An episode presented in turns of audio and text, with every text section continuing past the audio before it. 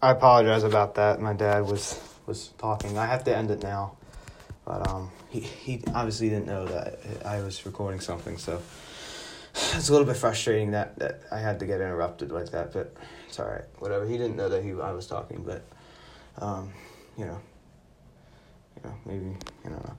So uh, I'll see you guys tomorrow. It's gonna happen within the next week, so I'm not worried. Uh, people out there are worrying. Stop being negative and let it all happen.